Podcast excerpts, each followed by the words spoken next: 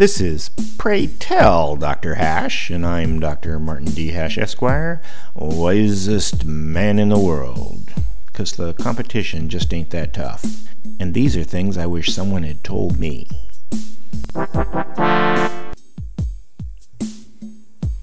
Today's topic shopping for healthcare. Advocates for a purely market driven approach to healthcare seem not to understand its monopolistic nature. LASIK is an example of the kind of healthcare that can be marketized, along with the other elective non life threatening procedures like breast augmentation, but those are the exceptions. Most procedures require highly sophisticated decisions. But most people don't have enough knowledge to know what decisions to make. And even if they do, they're not going to compromise on their health. Suppose you're experiencing some symptoms, so you Google around looking for the diagnosis that fits your imagination. And you find one cholecystitis. This is a super common malady, so if anything could be marketized, it could.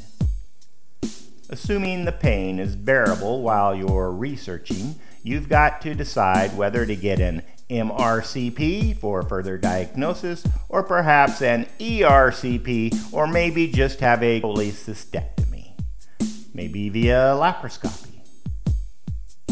What CBC value would prompt you to go with an MRCP first?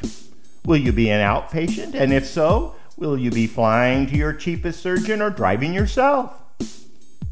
Unfortunately, you've probably got a bit of altered mental status from your illness, so your cognitive abilities may be impaired. And by the way, you could die, but not for a while. Next on the possible list of marketable medicine is gallbladder or peptic ulcer surgery. But those things stretch the envelope of what intelligent people can understand, let alone your elderly mother.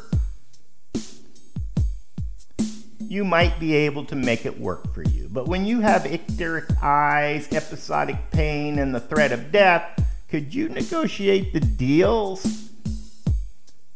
Let's say you don't use Google, you spring for a real doctor.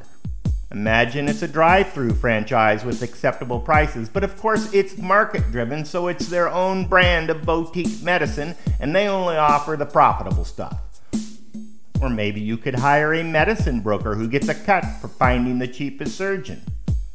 But that really doesn't sound like a very good plan.